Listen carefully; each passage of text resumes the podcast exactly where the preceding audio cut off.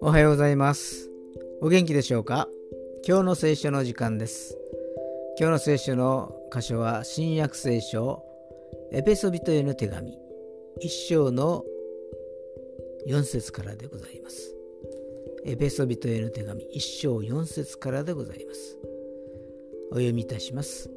すなわち神は私たちを世界のもとへの置かれる前からキリストのうちに選び見前で清く傷のないものにしようとされました。アーメン